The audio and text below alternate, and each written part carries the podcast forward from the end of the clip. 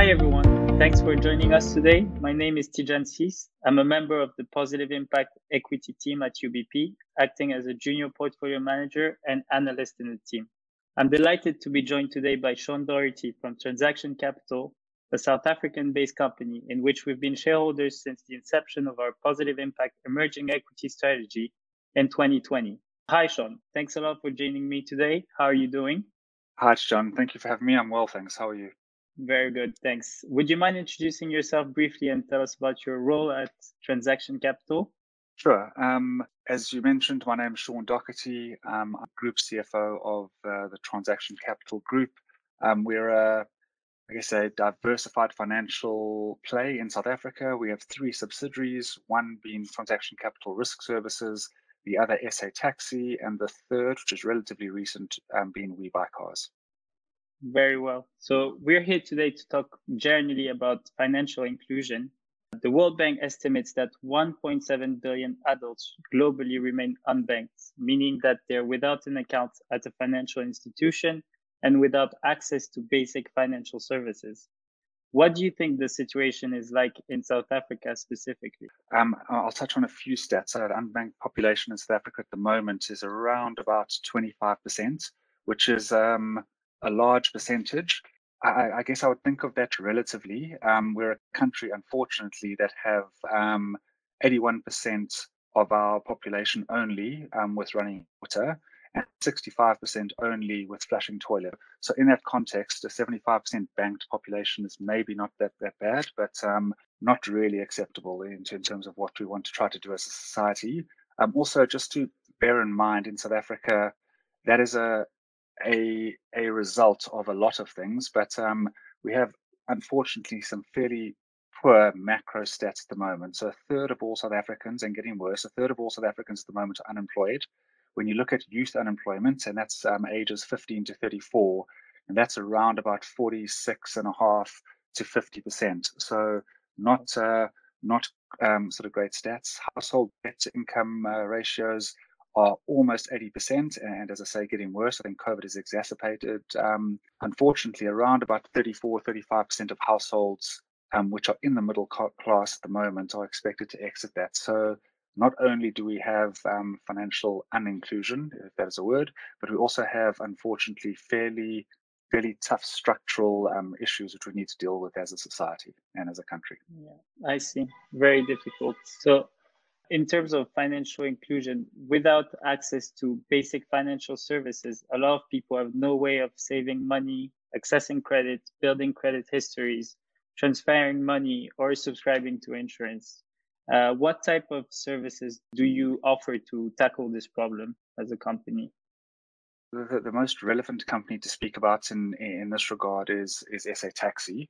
Um, and what SA Taxi do is they are a financier and an insurer to the um, taxi industry in South Africa.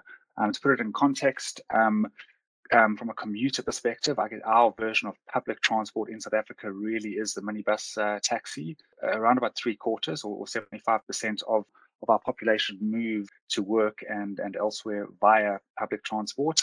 Um, of that, you know, 87 odd percent of that is S taxis. So, so the taxi industry is a critical form of mobility and getting people to work. And we always say, you know, um, economic activity cannot start unless the taxis are moving in the country, and and I think that is that is true. Um, again, COVID has exacerbated issues we had in public transport in the country, especially around bus and train. Um, they already were decreasing and decreasing relatively quickly, but COVID has accelerated that. Um, I'm actually unsure if uh, train has actually started up since we've come through this uh, this latest COVID um, this COVID wave. So to put uh, to put it in numbers, and obviously I quoted a percentage, but 15 million commuters um, are in taxis in South Africa every day. Just over a million um, move via train and and and rail. So you can see the the, the disparity and the difference there. Um, why is that important? Um, uh, the uh, so, so taxi and what taxi do, as I mentioned earlier, is we finance um, a proportion of these taxis and there are around about 250,000 taxis um, in the country. Um, if I think of that in terms of an average weighted life, and, and it is important, and if you've been to South Africa and seen the state of some of these taxis, you'll understand why. But the average weighted life of that 250 odd thousand taxis is around about nine, nine and a half years. Um, of the 250, 80,000 in the country um, are financed. We finance around about 30, 30,000 of those uh, of those 80. Um, so if you think of the financed uh, portion, um, probably three and a half to four years average weighted life, and then obviously the balance uh, push push that closer to nine or ten.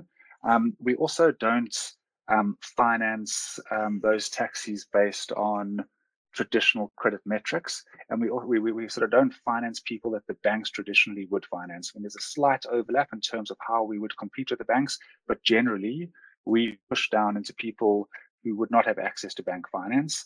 And the way we're able to do that is we have very, very powerful data. Um, the data is driven off telematics or tracker devices in each of those taxis.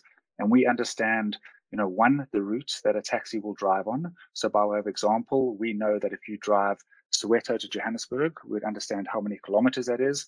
We'd understand how full your taxi needs to be and how many trips you'd need to make a day to be profitable and to have a, a living wage. So based on that information, based on a taxi operator or potential taxi operator having a license, um, which is obviously it's mandated, um, based on what association they belong to, um, and based on what car or what vehicle they are trying to finance, we'd understand all of those things and be able to triangulate them to give credit on a forward-looking basis. So, in other words, we would be able to say, you know, um, Mr. X um, has no asset at the moment. If he is to buy an asset, a, a Toyota um, HiAce, for 500,000 Rand um, and do the Soweto Johannesburg route, one, he'll be able to afford his installments, and I can talk about installments a little bit later.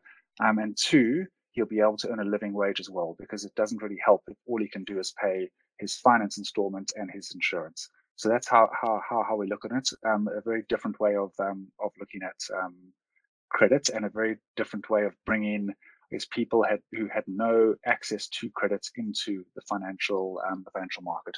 Obviously, what we also do within that is provide insurance. People obviously don't have to take our insurance, but we are um, we are a good insurer, a very good insurer of taxis. It's what we do. It's what we understand.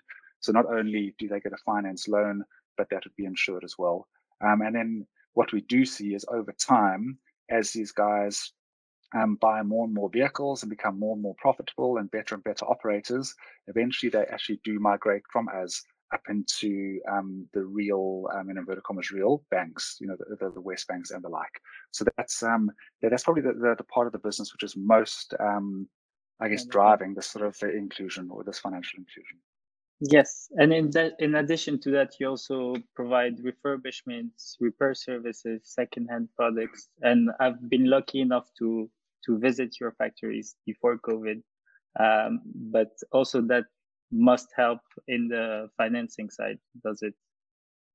So initially, we went into um, the refurb side of the business really as a credit risk mitigant.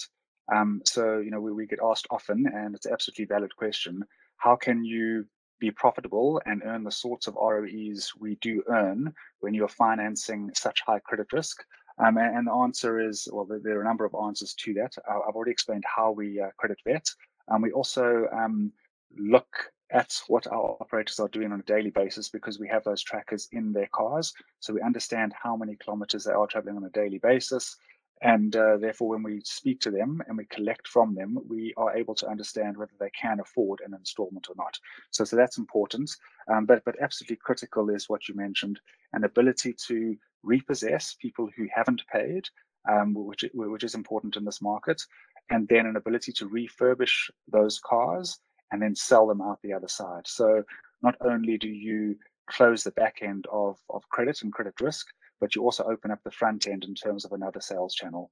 Um, what we are seeing increasingly, specifically as we go through COVID um, and hopefully come out the other side in the next six months, we are seeing affordability as a theme um, be very, very high on our agenda and on our customers' agenda.